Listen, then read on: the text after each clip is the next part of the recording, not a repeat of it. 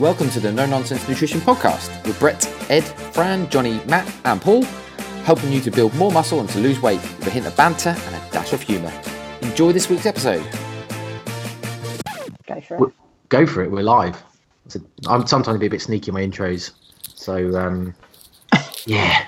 So this will probably go in. I won't remove this. I'll leave it. It's- Fine with me. I like authenticity. lu- lucky enough, it's not um, Johnny saying something racist, sexist, bigoted in any way. Because usually that's what happens. He's like, "You recorded? Yeah, we've got all of what you just said, Johnny."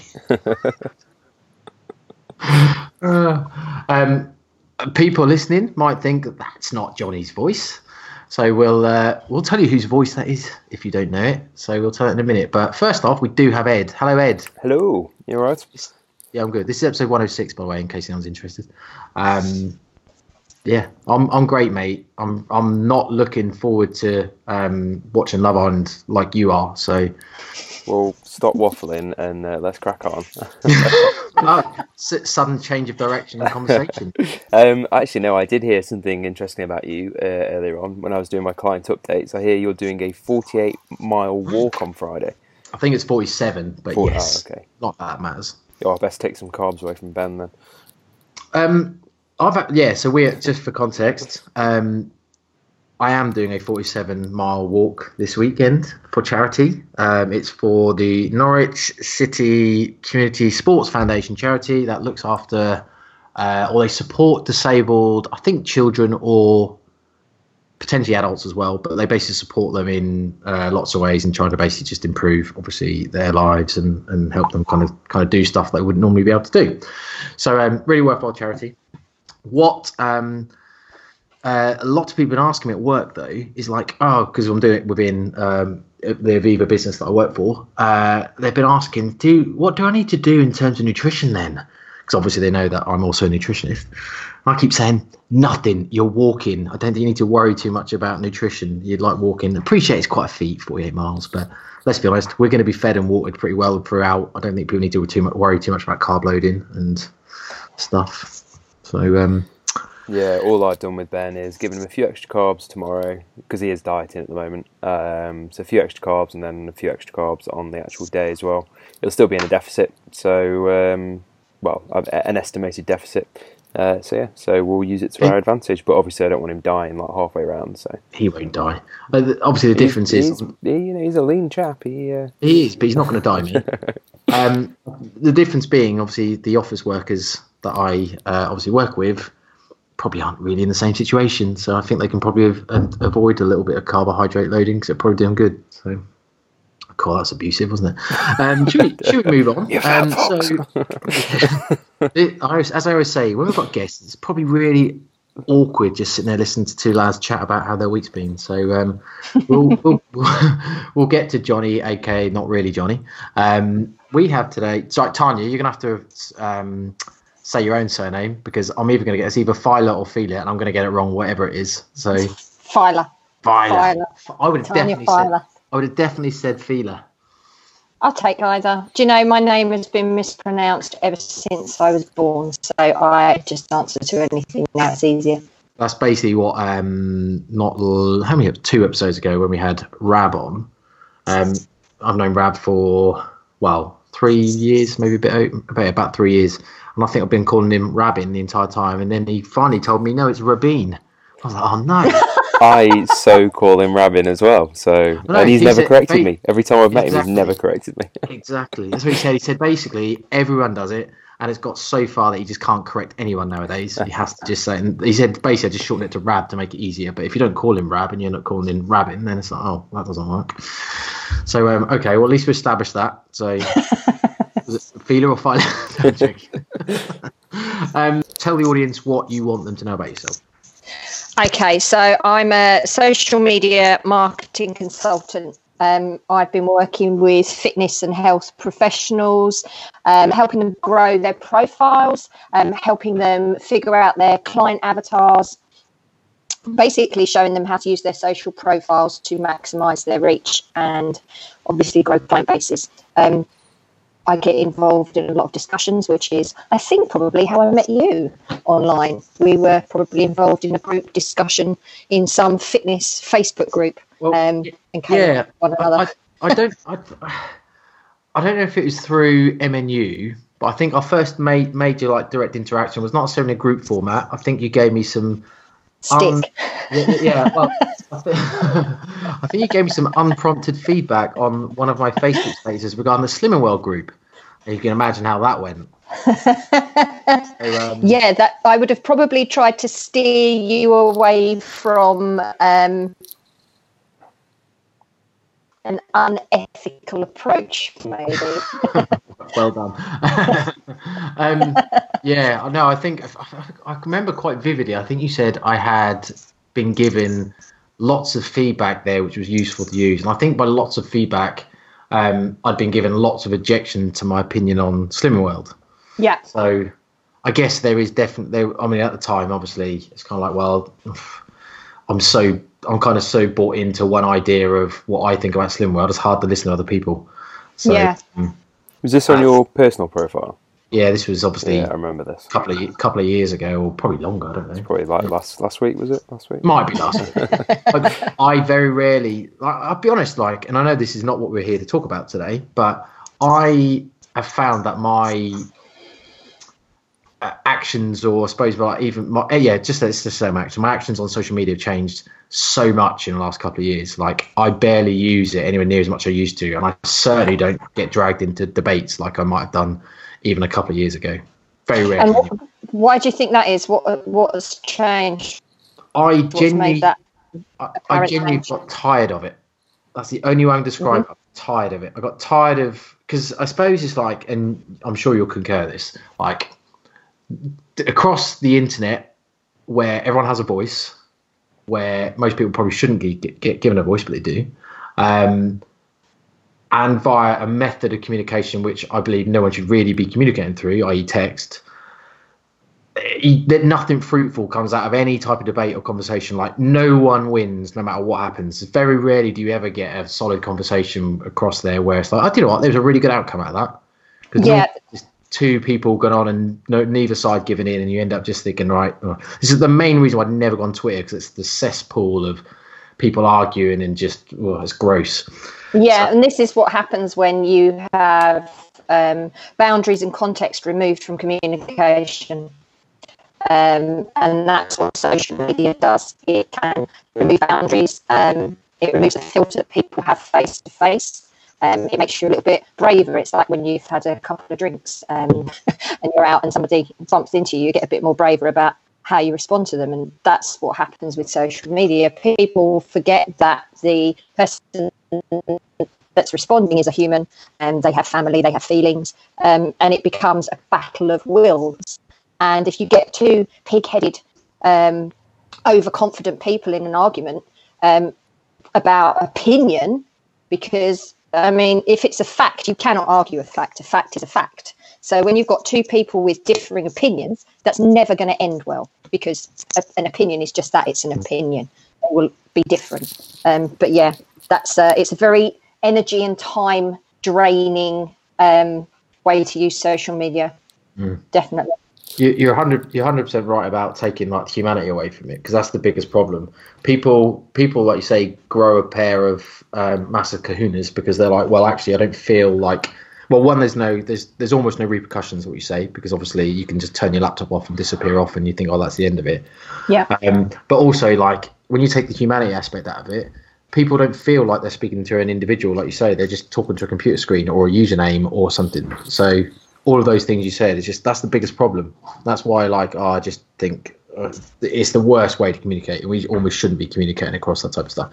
But ironically, it's like the thing that we all do the most now in this Yep. age. Yeah and that's where um that's where ethics come in in quite a big way. If you're if you're unethical in your messaging and your communication if you don't behave online the way that you do offline because that's what ethics is it's a code of practice that you adhere to regardless. Um, and if your ethical behavior online doesn't match your behavior offline that's when there's a massive disconnect between um, what you do and what you say you do Yeah, Yeah, so I suppose like, oh Ed, were you going to say something, or No. as the moment the moment's passed, as Alex would say? no, the only thing I was going to add uh, a few minutes ago was just um, uh, it was funny how talking about not kind of getting engaging in argument online because that's kind of how we all met, like the, all the Triple N guys. That's how we all met was through. Um, well, we met through like MNU and other things, but that's how we became friends. Was our, our bonding of trolling people, um, which is quite funny. Shared, shared behaviour. Yeah, It yeah, was. yeah. But now I don't think any of us do it anymore. Um, again, it's a time thing for me. Um, and also, I think once you've done it a couple of times and it's the same arguments you're having with the same people, and you're just like, Yeah. well, they're, they're not going to change their opinion based on somebody who they don't know shouting at them on it, on Instagram chat or whatever. Like, yeah, it's just not gonna- exactly. so. Yeah, it's, it's it's funny like how you're right. We we I suppose I wouldn't say trolling, but we were correcting people's misinformation. Yeah, yeah, that's not trolling. That is, um, it's passionate um, myth busting. Yeah, misinformation. It's um, I hate the way that some people approach it, but if you're going in to confront somebody's information or opinion and you think that it's wrong and you can get into a debate about it and not attack people personally, then it creates a discussion and it can create relationships. Like you guys obviously with your no nonsense nutrition um, community that's when social media works positively in that um, environment. But it's when people go in all guns blazing. They're not actually prepared to listen to the other person. It's more about a dick measuring contest than than anything else. They're trying to raise their standing and just basically getting their interest it always goes that way though as well. It always turns a bit sour or a bit nasty. I find even if it's like a real positive conversation you're having to start off with, because it's like a you, you can't shout any louder, so it just gets a bit more aggressive. Um, yeah and yeah that's testosterone if, well, even with women though, um, well, they, their own testosterone levels. Um, and uh, I, I remember a, a conversation we had in this was before the main no nonsense group was the no nonsense group, and it was um, Matt and Johnny's group and whatever they called it. Um, there was a, a woman in there who claimed to to do something in nutrition, and what she was saying was just generally like it, it, it was wrong. Um, it wasn't an opinion; it was just wrong factually. And um, I remember getting really aggro with her because she just wasn't listening. Even though I was breaking it down, she wasn't listening. And I read it back like a few hours later, and I was like, "Oh God, I come across as such a dick." Uh, uh, but I was a right dick. you were a dick but you were right yeah, um, and and that's I think that was like one of the last times I, I kind of properly engaged in, in deep conversation about something. Um, yeah, just leave people to it unless um, somebody might like die from it. Maybe I might just uh, yeah, but might chip in if someone started saying, "Oh, "I'm just going to drink bleach, Mm. you know, lose some weight." It's probably not a good idea, mate. well, natural natural selection. Well, I was going to say Um, I, yeah, I was. I was just going to say. I, I suppose, like, just to I don't know if qualify is the right word, but just just to suppose to relate to to anyone that might be listening that thinks, oh well, you know, I I like to speak or chat to people on Facebook or you know, like correct misinformation stuff. I suppose it's kind of one of the things where like you, your approach that you take. I, this is my personal experience. It's changed a lot purely because I've had to just go through the experience of getting it wrong and Yeah. like I suppose like your your little um, anecdote there, Ed, around like kind of you read it back a little while, and you think, oh, dear, I did come across as a right dick, and like the feedback you'd have given me on this Slimming World post, Tanya, like it's just stuff like that where it's taken me that long to just go through to realize actually my approach stuff has to change massively because I just you- you're not going to get the outcome I want if I if I don't. So I only learned that from experience. I don't think people telling me from the start was really anything that would like massively change my approach because I don't know, maybe it's my personality, but I guess I just wouldn't listen. It's the same Yeah, as the and thing this- because you're engaging Yeah. in though, isn't it? Um, you know, if somebody's shouting at you and you're shouting at them, and it's the same thing, isn't it? So sorry. Yeah, so when you're, um, you do have to learn this stuff by experience, and that's that's kind of like what I do with my clients. It's coaching. It's an element of coaching because you can't relearn a behaviour overnight or relearn a habit overnight. And discussing things on social media, it's it's not just the fitness industry that gets into these debates and spats. It's every industry um, because everybody is striving for the same type of client and they want to look like the best option and they think that their methodology is better than somebody else's. But approaching people in the right way and leaving them as you found them is um, it's a very simple trick to um, pick up. It's just think before you type anything. Um, type it, then read it, and if you really want to hit send, send it. But it's literally just that pause, reflect before you go back. Because can you reframe it? Can you approach it in a better way? How like sometimes I I'm a very feisty person. Um, and sometimes I can get brought into discussions I don't really like. Yeah, same problem. That's that's that's half my or was half my issue previously. Um, I suppose like so, just kind of going through round or to some of the topics that we wanted to talk about. So, you mentioned about ethics being important. I mean, I suppose like why why is that? What what why would ethics be massively important within someone's like social media strategy or their marketing strategy? Or so just just sorry, just just again to qualify, it's kind of like well, it sounds really obvious, but someone asks you why, you know, uh, I don't know, because you've got to be a good person. It's like, well, what is it? Why, why should they? So ethical behavior why should you follow ethical practice? Because ethics underpin your branding.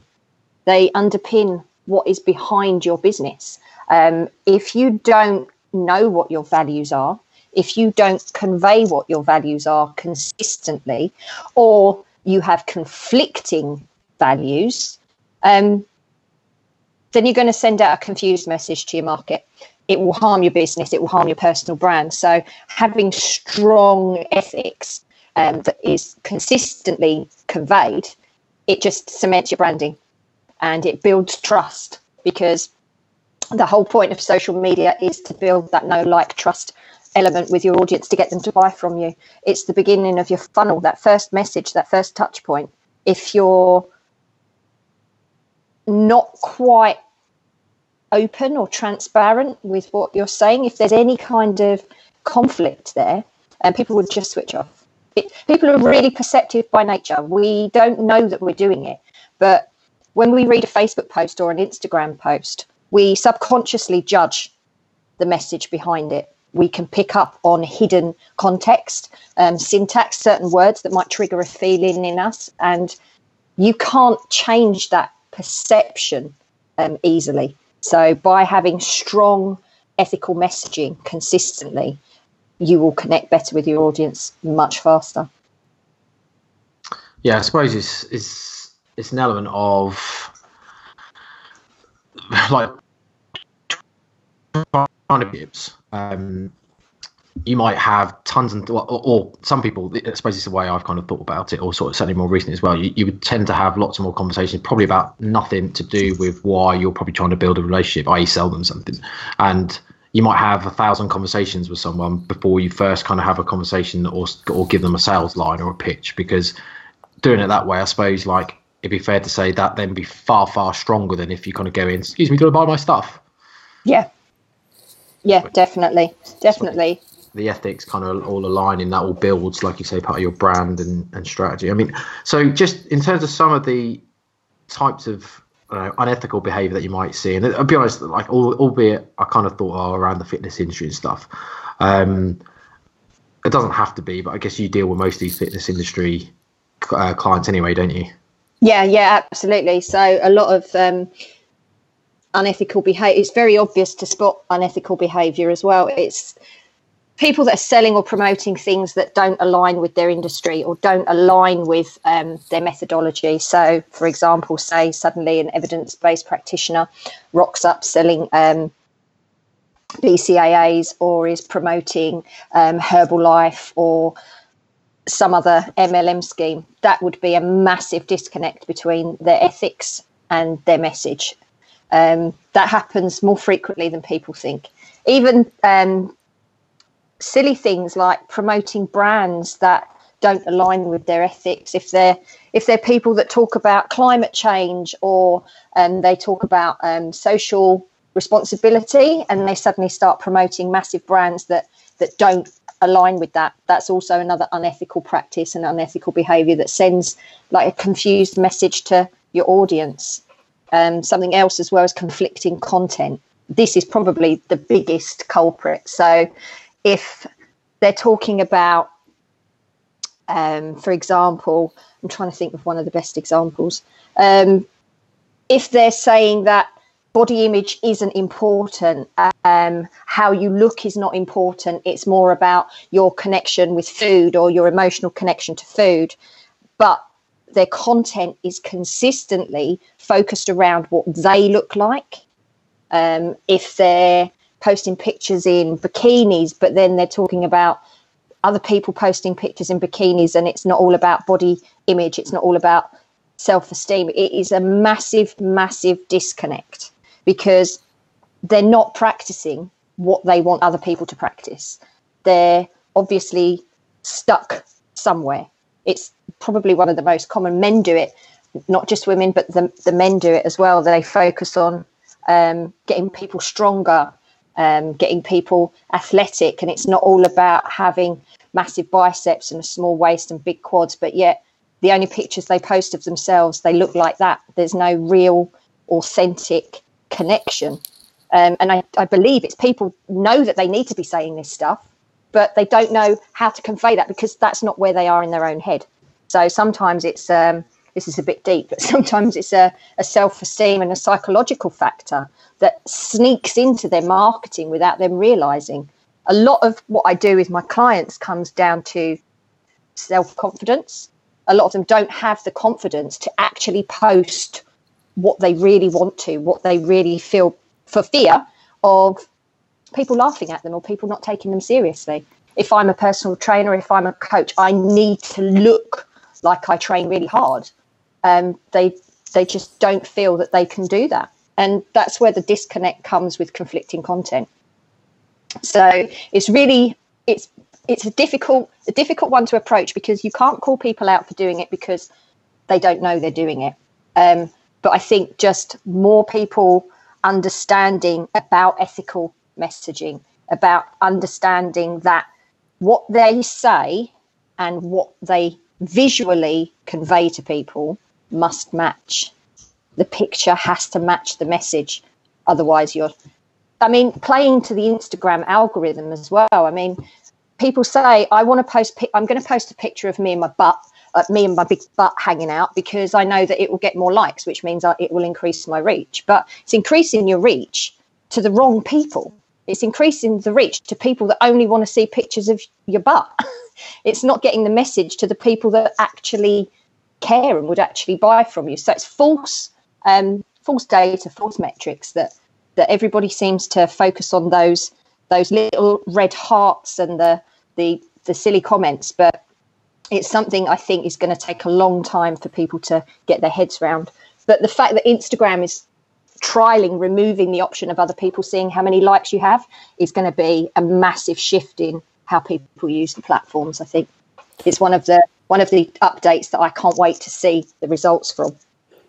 Uh, we talked about this quite a bit last week um, with Lou Bang. We were saying about people who uh, post photos of themselves wearing next to nothing, um, and then talking about something that just shouldn't have that image as the you know the, they're just doing it to catch attention, aren't they? And then whether that person then goes on to read what you've written, um, probably not, because like you say, you're attracting the wrong uh, the, the wrong audience. You're just attracting the people who want to see skinny waists and females with abs, and not not reading about positive mental health and loving yourself and stuff.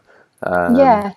But, uh, also, just on so you're talking about ethics. I know I am bad for doing this. Not in a case of posting like an abs photo and then saying you should be happy with how you look, but where do you stand with so like if when one post not i'm not talking like the same day or anything but if one post you're kind of talking about um, i know i did it the other week where i um, posted a photo of me on holiday and said um, this is the first time that I've not dieted for a holiday, and you know I'm, you know, I'm finally really really happy with where I am, and I'm not bothered about having abs on the beach and stuff like that.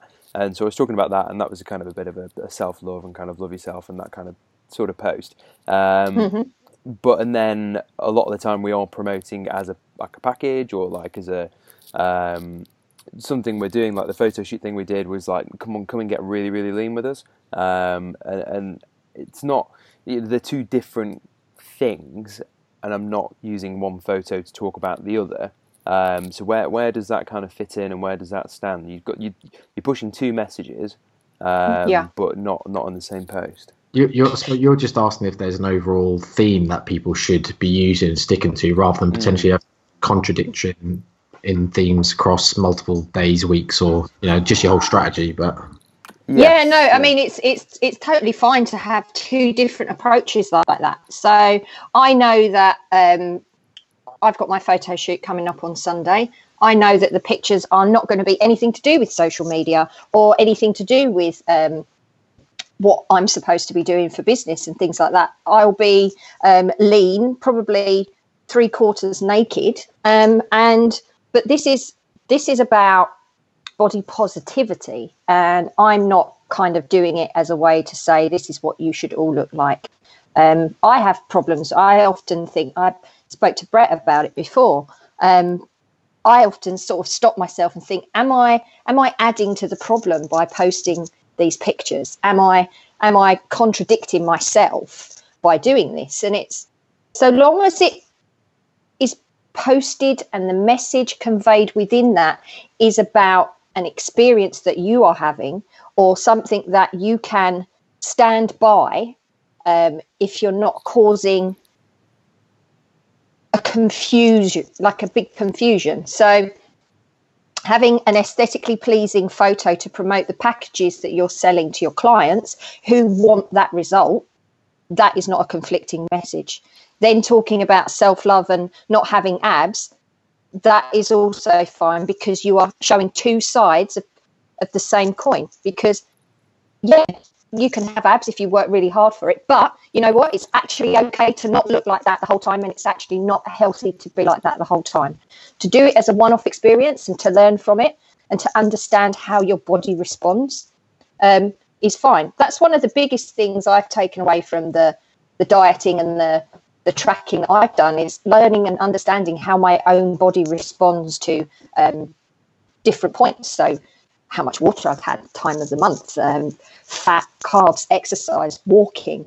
It's a real massive shift in how I approach um, everything. It's made me understand myself a lot better. And putting that kind of messaging into the posts that I've been doing, I think stands by my, my ethical message that um, I don't ever post anything that is to intentionally mislead or boast or to make somebody else feel bad. Like what I do is not for everyone. What I do is for me. If that makes sense.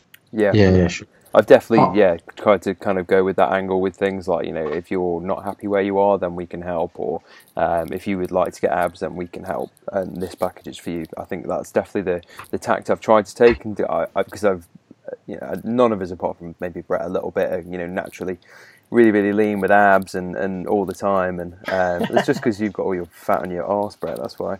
I was, I was about to say, there is, I am not naturally lean. I am far from it. I used to be a right fat little porker. Um, sorry, I wasn't fat. I had fat. Let's Yeah. I, But I mean, this this is how you get your clients um, involved with you because nobody goes to a nutritionist or a personal trainer and says, "I'm coming to you because I want to be able to." Um, not get osteoporosis when I'm 60. I'm coming to you because I want to be able to run around the park with my grandchildren. They come because they say, I'm not happy with how I look. Can you help me change it? I'm not healthy the way that I am. Can you help me change it? And the reason they're doing that is for a physical change first. They don't understand the mental change and um, the physiological changes that are going to happen to them. Everybody wants that appearance change immediately. Um, and that's what you have to get people into your net with. What you do with them when they're there is where the ethics count. that's that's what I was about to ask you because I, I've often had conversations with either people with with obviously the other guys around saying about exactly what you just said. Really, that often it is the fact that people come to us wanting abs almost, or wanting you know to look better, be lean, or whatever. And often it's the most joy you get is when you kind of change their opinions or minds on it. And I kind Yeah. of wonder how unethical is that, if at all, to almost knowingly kind of get people, not get people in, but almost knowingly people come to you with a spe- specific goal, but for most like when they do, for most people when they do that, and you can almost tell that even in the initial consultation that at some point you're thinking they're going to change their opinion and they're going to all of a sudden realize actually, do you know what? The the actual magic here is not about getting lean. The magic is all the stuff that you learn, basically all the things you've just said, all the things you learn between, and the fact that you then get to a point what Ed mentioned around. I'm now actually quite comfortable where I am. I thought Yeah. I came here to get lean, and actually I've come to you realizing that it's okay not to be lean, and actually I'm quite comfortable in the process, and just all the things that actually makes me a healthier and happier person. So I wonder, like, is that unethical knowing that kind of almost up front? Don't know if is that have I posed that question very well? Yeah, no, I understand. No, um, what you're talking about is marketing. So you are dealing with um, a pain point, an emotional pain point. What would be unethical would be to exploit that in a tasteless way. Um, to get people are looking for solutions. They maybe don't know what the solution is, or they maybe don't even know what the problem is until you present it in a way to them that they understand and they're connecting with. So using emotional pain points in marketing is okay. It's what we all do. Um, people buy based on emotion. You can't take that away. We have to we have to use that, but to exploit it in a tasteless way um, is where bad ethics would, would come in.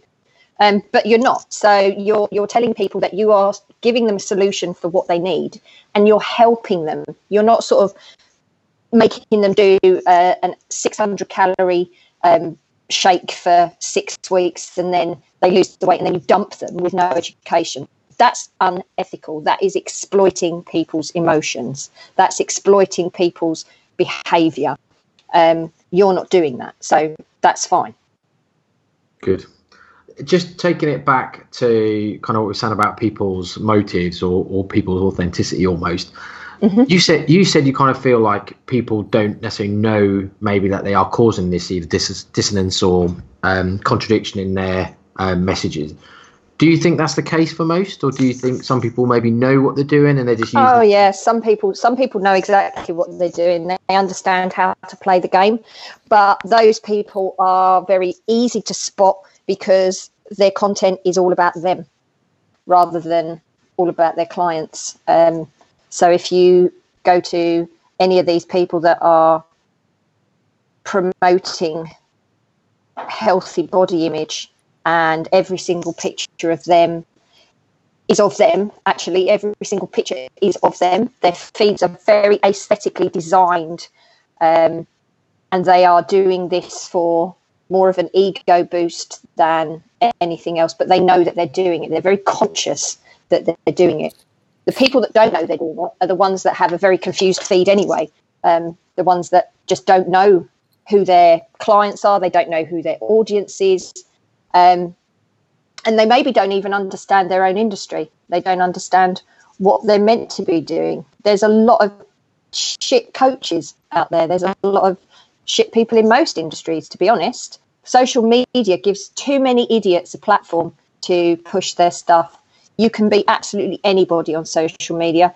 There's a, there's very, very little um, due diligence done with people online. Very little checking of qualifications, checking of references, checking of credentials. So it's really easy to be suckered in by somebody pertaining to be um, a fully qualified online coach and them destroying people. There's a lot of crap. There's I think it's definitely the people who are in it for a quick book more so than the people who are in it for a career. Um, Absolutely, and also uh, it's funny how you say that about qualifications. The only time in two and a half, three years of coaching online, uh, the only time I've ever been asked what qualifications I have, what my background is, was uh, a guy who was doing a degree in nutrition who wanted to do uh, wanted to know what to do next, and he wasn't. It, it wasn't nothing to do with coaching, like me coaching him or anything like that. Um, it was just pu- that, that that was it. He just wanted to know what courses to do, um, and that's the only time pretty much I've ever been asked, or you ever do get asked, is because people want to do the courses you've done. Never in the you know, helped well over 100 people. Um, and not one of those people have said, How do you know your stuff? Where did you learn your stuff? Like, what gives you the right to tell me what to do and what gives you the right to take my money for, for giving that information? Um, and I know we, we talk about it a lot on here and we kind of go on about what we've done in the past and all that, but um, online and where you've got you know hundreds of followers or whatever, not not one of them has ever said. So how how do you know this? Why is this right? And why is it not a case of you know I have to wrap myself in cling film and only drink one Huel shake a day um, or whatever? Other, Uh, other shakes are available. Oh, my! One of the guys I went on holiday with, he when we flew back, he was wearing a Huel t-shirt, and then I noticed when I was in his flat, he had a, uh, a bag of it on the top of the um, kitchen counter top, like uh, the cupboards, and his uh, his missus is a dietitian too. I was just like, it was just one of those moments where you just have like a really big long sigh. Um, I didn't say anything though. It's not that bad. Just very no, expensive. I know, but I was just like, come on. expensive. What it is. Yeah, he's a good chef as well. Like, you know, he's not a chef, but you know, he's good at cooking and stuff as well. So, and he knows about food and uh, just yeah, Finished. yeah, rant Good. over. I've got, I've got to have at least one rant each podcast, so just get it out there. I think, um, like Tanya said about how uh, a lot of the people that are unknowingly kind of putting out these conflicting messages or, or kind of fall into this ethics trap.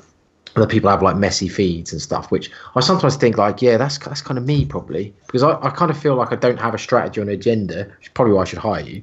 But I kind of feel like we don't have a strategy or an agenda sometimes, and it does come out a bit messy. And I, I kind of like reflect and think, yeah, I probably have done that. Yeah, I think most people, um, a strategy is simple. What do you want from your social media? That's your strategy. If you want more clients, that's your strategy. How do you get them? That's the bit that most people they just think if I post regular content that talks to them in the language that they understand, I'll get clients. It's not as simple as that because everybody misses out the step that is who is your like exact client market mm-hmm. and client avatar work is not about location. It's not about gender. It's not about pain points. It's about personality. It's about values. And it's about the art of communication. Um, social media is there for you to make friends. It's a connection um, platform that just happens to have pretty pictures on it. The pictures are there to get people to stop scrolling, and they will stop scrolling on things that they connect with. Pictures of dogs, things that make them laugh. It's not necessarily about the information that you can provide them. It's about do I like this person? Do we have things in common? Um, yes, we do. A couple of months of maybe getting to know you, and they'll go, "Oh, yeah, he provides this. That's something that I might possibly need." Um, there's your client. It's a long game. And people really forget that in order to get the most from it, they need to understand who their best clients are. I mean, have you ever sat and done any any client work, like looked at your clients and thought, these are the kind of people that I know I don't want to work with. Why don't I want to work with people like that? What is it that I I hate about that kind of client, or what is it that I love about this kind of client? And then go, what did I do to attract them? what messaging was I using to attract that kind of person? Because that's exactly what it does. People pick up on certain um, context and syntax, and Yeah. that's how. Really, it's very clever how people respond to what you say and also what you don't say. Oh, for sure. Yeah, we've kind of been doing it recently in the last few weeks, just kind of reassessing our, our client base and looking at. It's a funny one because we, our actual clients are all very much one type, yet our actual our followers and our kind of community are completely the opposite. It's really really funny. Um, yeah, everybody who signs up as a one to one client or um, that sort of stuff uh, are all are all one one bracket, one band of people. Um, Yeah, it, it's it's very very unusual and very odd, but I think it's where we kind of came from and where we're trying to move to. Um, Yeah. yeah, That's fun. It is funny because I think a lot, a lot. I suppose what what Ed's saying, obviously, a lot of our client base, I won't say all, because obviously we do have obviously Mm. some different. yeah, yeah, there's a bit of a a lot of our cli- we, we tend to have a trend in a, in a certain type of client, which is almost like the opposite of the type of client we say we as a group we want to attract. So there's definitely something in our strategy that's not attracting the right people. I don't know whether Ed said it's because that's like almost a um, legacy or historic uh, strategy that's just kind of still hanging around, and obviously the kind of the newer strategy is not quite attracting the. Yeah, so your your older clients, you, I mean, you could be getting word of mouth referrals and referrals from existing clients and their network. Um, but the newer audience, yeah, if your messaging isn't consistent and doesn't doesn't have the right thought behind it, Mm. then you then you're obviously it needs work. Sure. Just, just I want to kind of touch on something. It's a bit off topic, but it's kind of slightly, well, you know, it's got a slight tenuous link. Um, and it probably kind of links in with some of the stuff that we did talk about with Lou last week around kind of fitness industry and mental health, but more specifically on social media.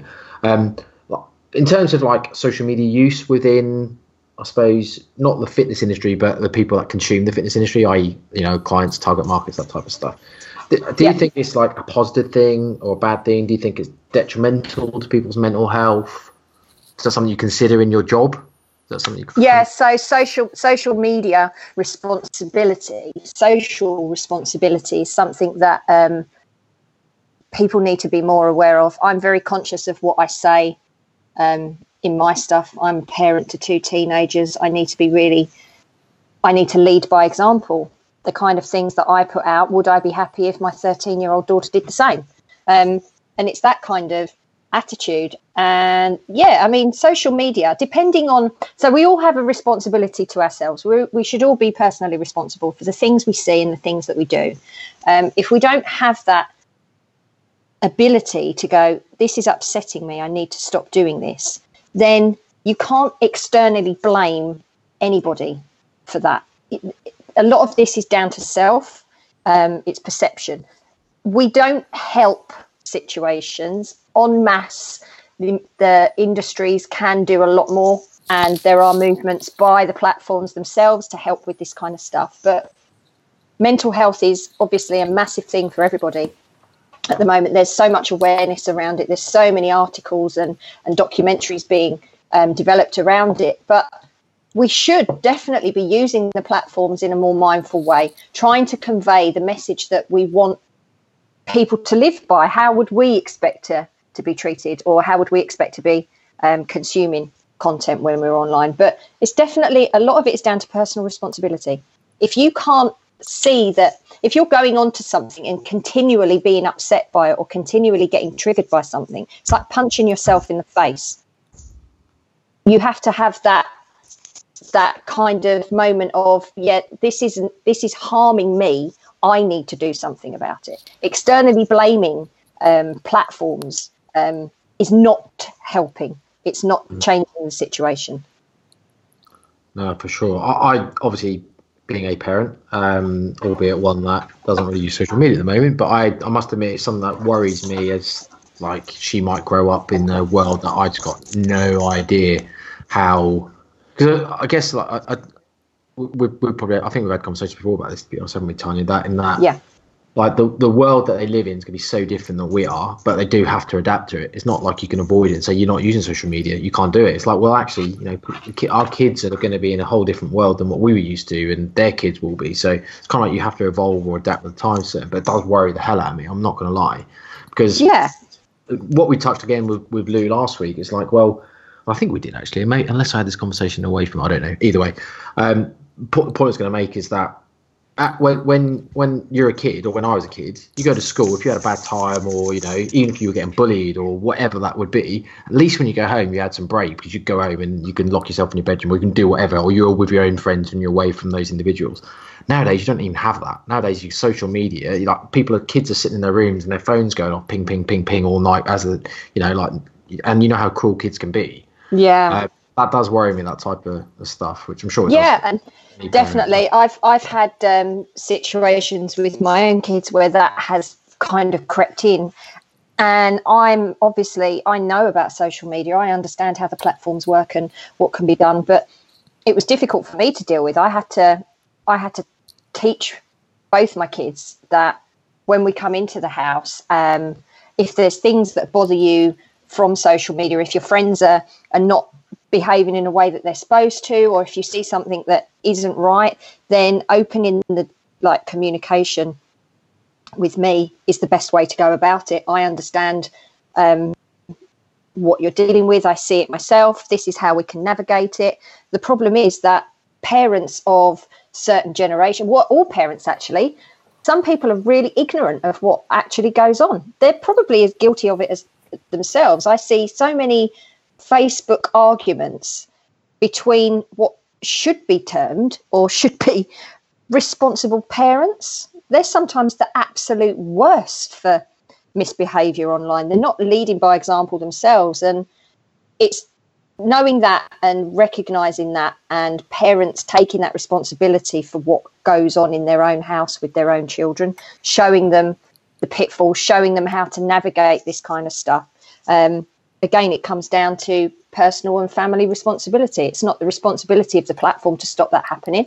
It's the responsibility of the parent to educate the child how to deal with their own emotions. Sure. It's uh, it's scary what you some, see some parents doing on social media though. Um, Yeah. And like what they allow their own kids to kind of I don't know whether get away was the right term, but I, I might have shared this story before on, on the podcast a while ago. But uh, one of the guys who I work with, he's uh, what late thirties, um, and uh, he's got kids. I think his eldest is eleven, something like that. And he was saying there's a girl who's the same age as his daughter, uh, who lives down the road, and she came running in saying. Look at this photo she's put on Instagram. So, like, his daughter ran in about this girl down the road, and it was even as in a woman in her twenties, you would say it's a revealing uh, photo. And um, Brett, that looks so dodgy. you could just see him sort of shaking, and his arm going underneath the camera. Well, cleaning what looks like some food remnants. on my back. okay, okay. Uh, um, and uh, you you'd say it was a slutty photo if she was in her twenties, but she was eleven, and um, and the the parents and like the aunts and the grandparents had all commented on it, saying, "Oh, you look so beautiful," and covered like covered in makeup, and she was only eleven and showing everything she shouldn't be showing. Um, And you just think like, "Oh God," you know, back when I was eleven, you were running around in jelly uh, Crocs, and you were um, if you had makeup on, it was because your auntie had given you some blue eyeshadow for Christmas, and, um, and Your auntie gave you blue eyeshadow for Christmas. hey, it was a you know it was the nineties, uh, um, it, and yeah. Um, uh, but now it- times are different and things mean different things, and that's quite normal now. And but I think also kind of I think some parents have responsibilities to go act your age. Um, but is that acting their Yeah. age for this for this generation? I, I don't know. No, it's definitely not. There's still age appropriate behaviour, and parents like almost approving of things like that. They're just essentially, it's like I, I'm probably going to get some flack for saying things like this, but I don't believe in beating around the bush. But it's pimping out your own child, allowing them to behave like that. You're you're putting them into an they can be approached, attacked, and assaulted by everybody in the world. You are literally, it's like putting up a poster outside of the school of your daughter looking like that. You are literally leaving them wide open to all kinds of behaviour. And if, as a parent, you can't see that that's wrong, um, then you shouldn't be a parent. But that's where that's where the responsibility comes in. That's where the education should come in. If a parent can't see that an 11 year old showing themselves like that with a full face of makeup is inappropriate, um, then we have a, an even bigger problem to deal with. That's where the education should be, not the platforms dealing with stuff like that. Yeah, definitely, definitely. What do you um? So on the on the kind of the, the ethics part or the ethics topic uh, or theme, I should say. What are your thoughts on like Nike's latest? Uh, dare I say marketing ploy? Even if we know if that's the the right phrase for it, but this this obviously is picture that's all going around virally around their plus size model mannequins. Yeah, I definitely think Nike have engineered this. They are known for um, being divisive. They are known for being um, socially conscious. So they would have had a proper strategy behind the fact that, yes, clothes, active wear clothes for the bigger figure, um, that's part of their socially conscious um, marketing strategy. But they would also know that that would be divisive. There would be a certain faction because it's the fitness industry.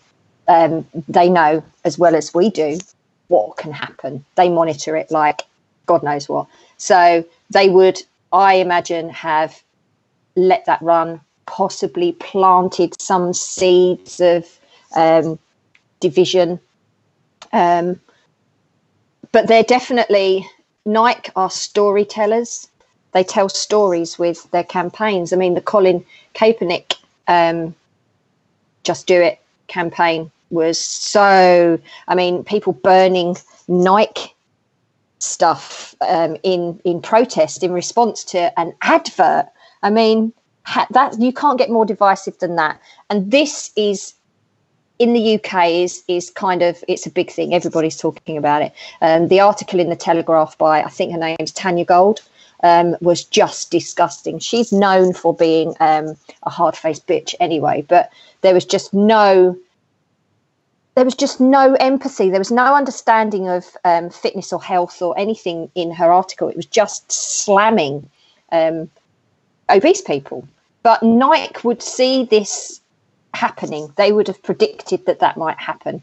Um, they specialise in water cooler moments.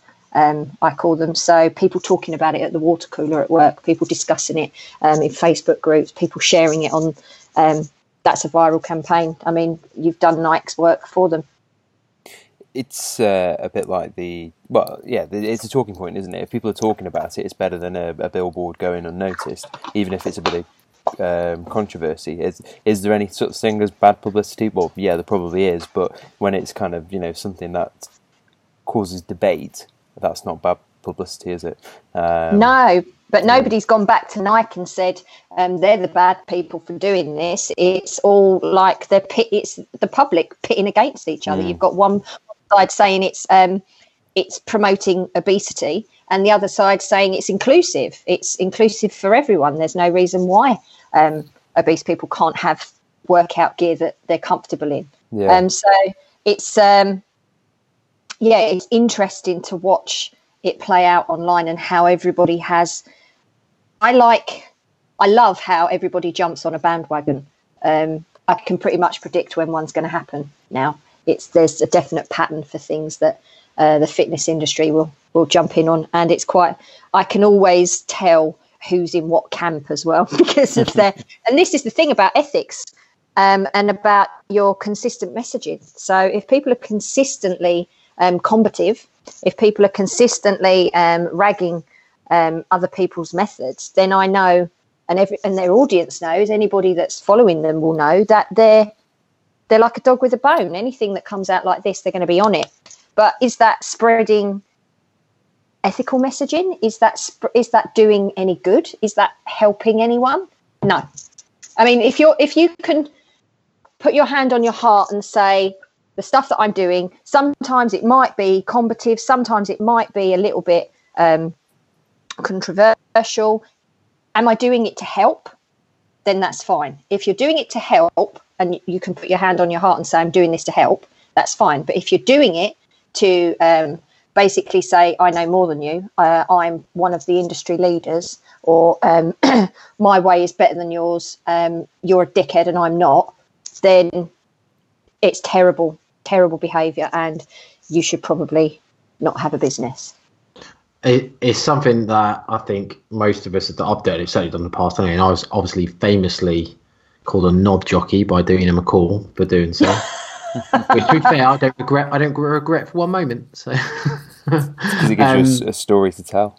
yeah, uh, but I must admit, again, a bit like the whole conversation around Facebook debates, etc., etc. over the past couple of years, it's just something that I just don't really see much value in. I think it echoes the point you've just made, Tanya. Um, I would say that my intentions were probably always, for the most part, good. Mm-hmm. Albeit, without a doubt, there would have been something crept in there that you just want to be right because that's, yeah. That's what's internet debates. We want to be right, and that isn't necessarily then a good intention, but it's not obviously it's annoyance as most things are in most walks of life. So Yeah, Uh, I mean, we're all guilty of doing it. You're not alone in that, Brett. And anybody that says they haven't got into an argument and carried it on just because they wanted to be right is a liar. We have all done it, but it's when you do it to a level that is just um, wrong and is distracting, basically. Yeah. If you're, if you can say like, if you go into something and it's a debate and like oh i have this rule. If it's not going to make me a friend if it's not going to make me an industry connection or be a possible client i don't talk to them. I just don't i don't get involved. If i'm not learning if i'm not growing or if i'm not making money from a conversation i won't have it. Yeah, that's a good rule to have. That's, um, yeah because otherwise i'd be on there all, all day. I mean i get Yeah. paid to be on social media but you know there has to be a time when i have to come off of it For sure. I, I was going to say like the the point around kind of like calling out or you know like that, that type of messaging we were talking about. yeah The, the the the thing is is kind of, and this is my this is kind of what I I anecdotally have kind of noticed I suppose, um, from from my own do, of doing of it, and obviously from seeing kind of like you know, and it, it might be the fact that I kind of we tend to surround ourselves by very similar individuals, so we kind of got our own little echo chamber possibly going, but it is the same people kind of using the same tactic, and I just find it a little bit trite if it's the right word, just because you kind of you're not really teaching many people anything new by calling most people out because all you're probably really doing is actually just getting circle jerked by the people that already agree with you. You know, yeah exactly you know, you're calling out Davina McCall because, oh my God, she replaced white sugar in her brownie mix for molasses and a agave syrup, whatever the hell she put in there. And it's like, it's the same thing, Davina. It's like everyone I that I that read that and followed it were like, yeah, I know that. Like, oh, well done for calling her out. Oh, well done. It's like, I haven't really taught anyone anything new. I haven't kind of expanded someone's knowledge to say that actually, do you know what? You don't need to buy all these expensive ingredients because actually it's the same outcome nutritionally or, or you know, chemically. yeah Um, uh, so it's kind of like, oh, well, what did I really achieve by doing it then, other than make myself look a bit of a prat in front of like a celebrity? So yeah and that's the problem with the call out culture is it's generally an echo chamber um, knee-jerk reaction to something and people i don't like people being called out individually i don't like individual targeting of any kind. I am more than happy to have misinformation dealt with but i don't like it when personal um, behavior is brought into it because you don't know their intention. You don't know their exact level of knowledge. You don't know the ramifications of what they're putting out. All you know is what you know. Um, so to pull someone else down just because you know something that they don't is bloody ridiculous. Um, and your audience don't give a shit either. They will see you slagging someone and they go he's not a very nice person. That's davina mccall. Like it, it will literally have that immediate when you make somebody else look bad you make yourself look bad. It's a really like kind of fluffy um, attitude to stuff but you it's true. When you start a conversation or you start a connection by saying um, actually you're wrong and i'm right this is why it's not received very well at all. There are ways to do this kind of stuff, and there's ways to call out misinformation. But you're on social media to attract business. You're on social media to make friends. You're not there to tell somebody that they're wrong. no, and to be fair, Really she, yeah, she she certainly uh, certainly um, retorted re- or well enough to say I can't remember what word she used. She said something like, "Well, that's a shame. If you'd have been nicer, we maybe could have worked together." And kind of, I suppose, like implied that obviously we could kind of break misinformation together. I was like, "Oh, Yeah, I've done it with uh, with people online before. Like they've had, they've been so engrossed in this argument that they're having that they've missed the people that actually want to know what they're talking about. Like there's been threads of like hundreds of comments, and you'll get the people go in and go, "Oh, I didn't know that. Can can I?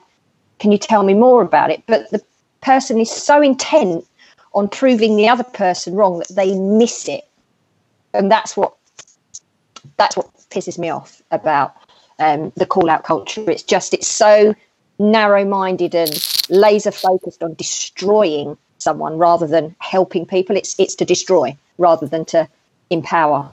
So it's the complete wrong message. It's ethically terrible.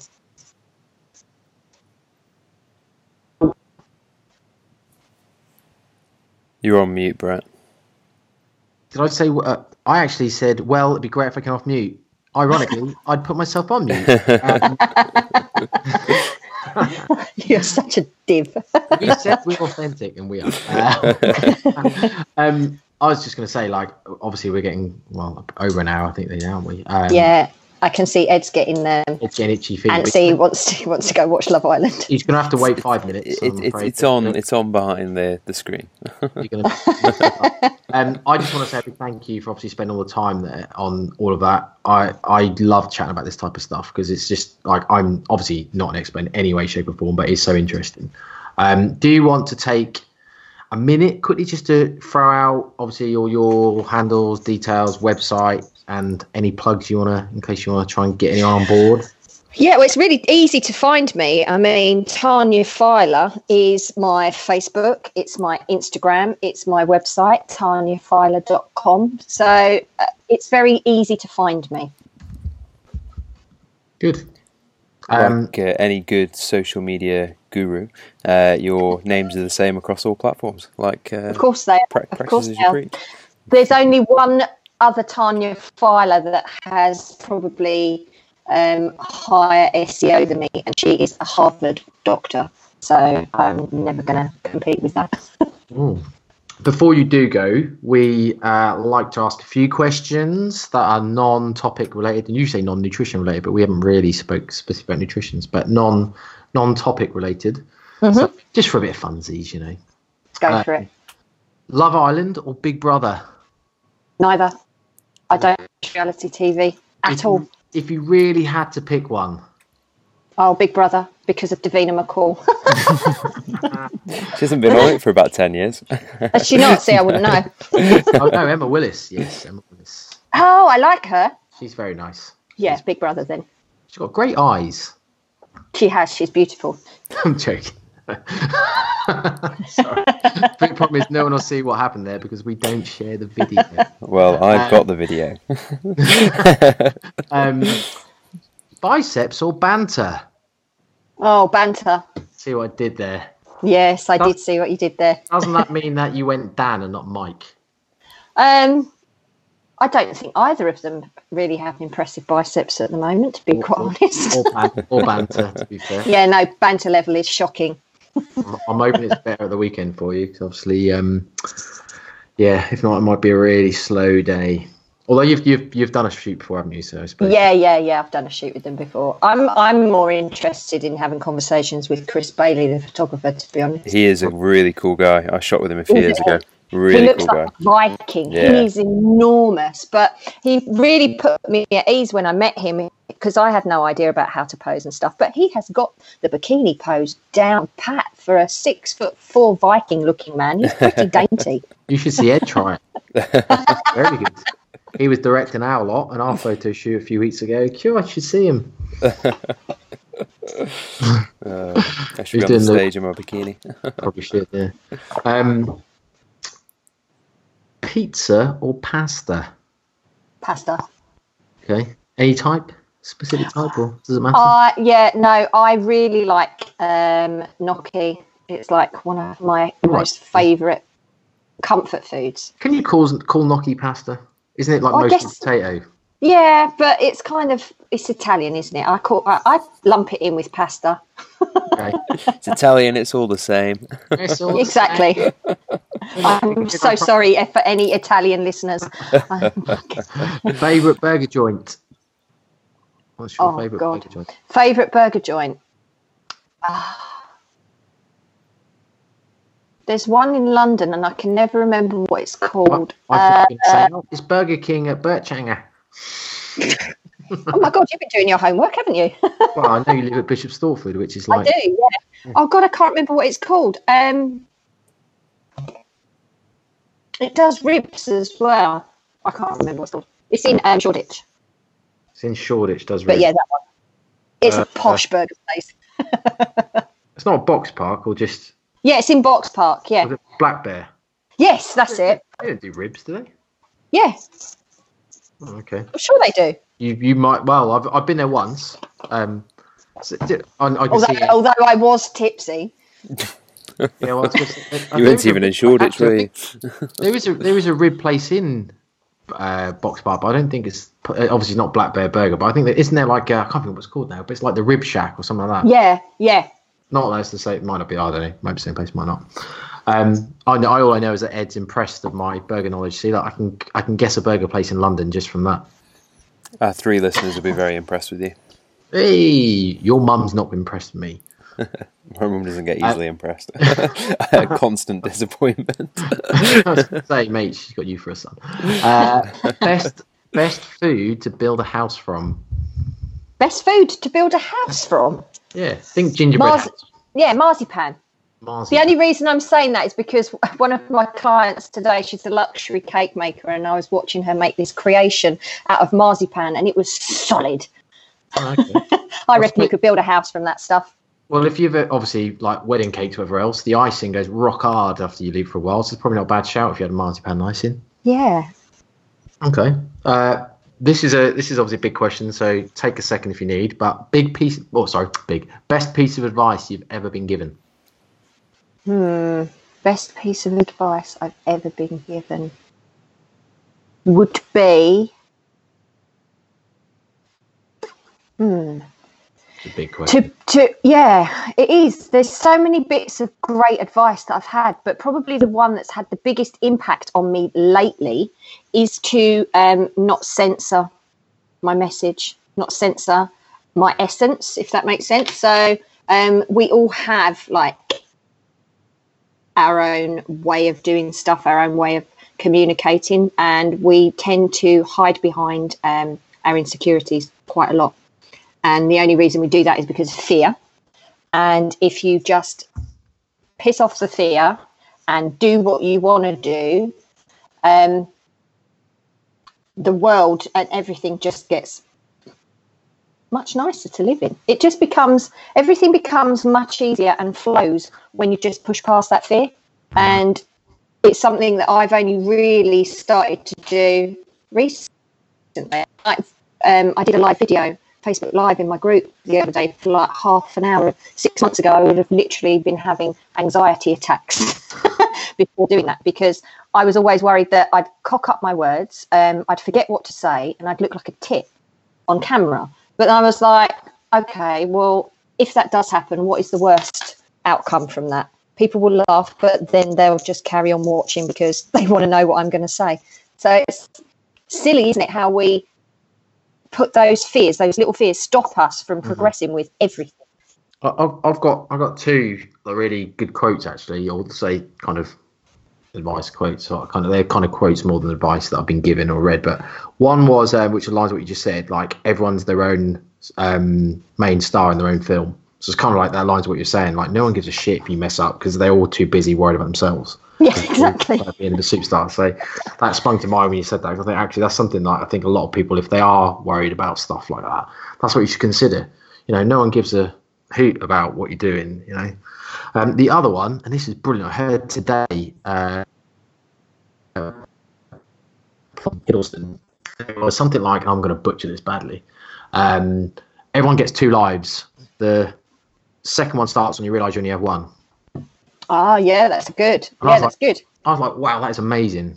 So it It's- of yeah, that's what you're It's saying. well. very true, um, without being too sort of melancholy and dramatic. But when my best friend passed away three years ago, um, it really brought home to me just how fragile um, life actually is, and how um, how I wasn't living to my potential up, up till that point.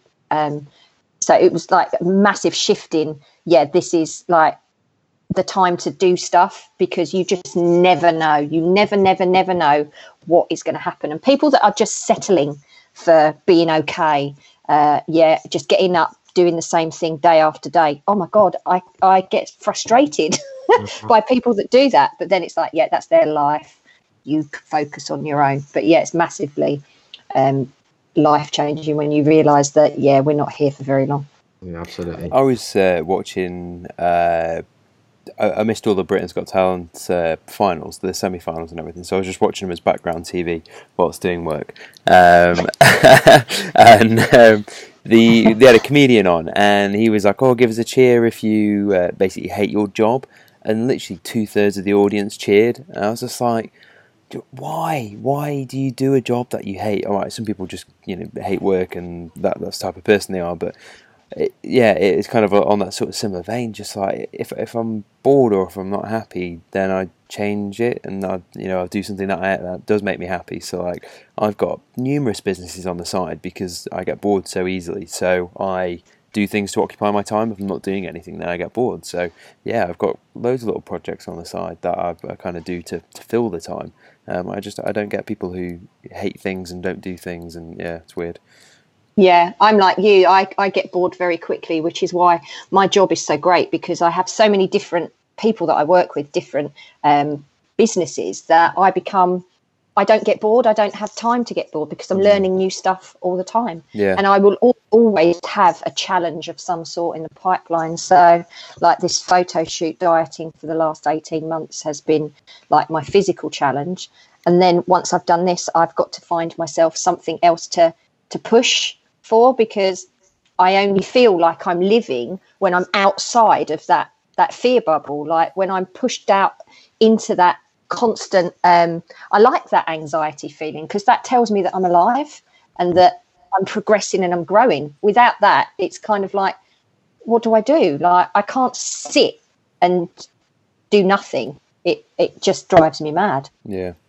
We, No, we- exactly. we got very philosophical and deep there. Haven't we? Haven't we? And to to continue on the finale, uh, a most philosophical question: Would you rather? Would you rather? Right. So this is you got to pay attention because if you I'm paying heard- attention. Um, would you rather be attacked by one horse-sized duck or a thousand duck-sized horses? Oh my god! I thought it was a hundred, not a thousand. Hundred thousand? No, uh, d- Both are terrifying. hundred. Yes, hundred. Hundred. Let's go hundred. So yeah, a hundred duck-sized horses. Yeah, I've got more chance of kicking them out of the way than a massive horse-sized duck. Everyone says this. Everyone says I'm going to just kick them, and then I have to kind of refute a little bit. Uh, yeah, no, I wouldn't. I wouldn't actually kick them. I wouldn't want to because No, no, no. they're like little, little animals. that's well, it's not. It's not. For, it's not for animal cruelty. I, I mean more like horses are hard. Like horses, obviously, are an incredibly muscular um, animal. not when they're the size of a duck. They're not. Well, I still think that, like, okay, it'd be like, I, I, I think I said it last week. It's like kicking, like a, a pit bull. Like, I imagine, like, that's How big are your ducks? Well, you know, ducks are pretty big, and they're very aggressive, very aggressive. So I think, like, I don't know. I think you might kick one or two, and you think, oh, actually, I don't think I'm going to be able to kick a hundred of these. No, no, but I've still got more chance of of um, doing that than a duck or a horse-sized duck. Yeah, unless you. How nasty their bills are. Yeah. Well, obviously, I know they don't actually have teeth as such, but obviously, serrated bills are pretty. Yeah, they've got little ridges inside them. Yeah. Nasty. Um, that was it. So that was, that was the philosophical question that we ended on. Um, no, again, I just want a massive thank you for obviously spe- spe- uh, the- spending the time to speak to us. Um, I'm sure obviously everyone listening will thoroughly enjoy it. Um, I think that's it. So Wonderful. Yeah, I'll let. I think we need to let Ed get off it. Like 12, 30 minutes in, he's probably going to be in the first ad break now. Be he's- literally, yeah. I'm gonna have to watch it on plus one. And I've got eight litres of water inside me at the moment. Christ. Someone needs a pee. Yes, let you get off and pee then, Jesus. Um, Thanks. see you soon. Thanks for having me, guys. See you soon. See ya. Bye. Bye. Thanks for listening to the No Nonsense Nutrition Podcast. We'll speak to you all next week.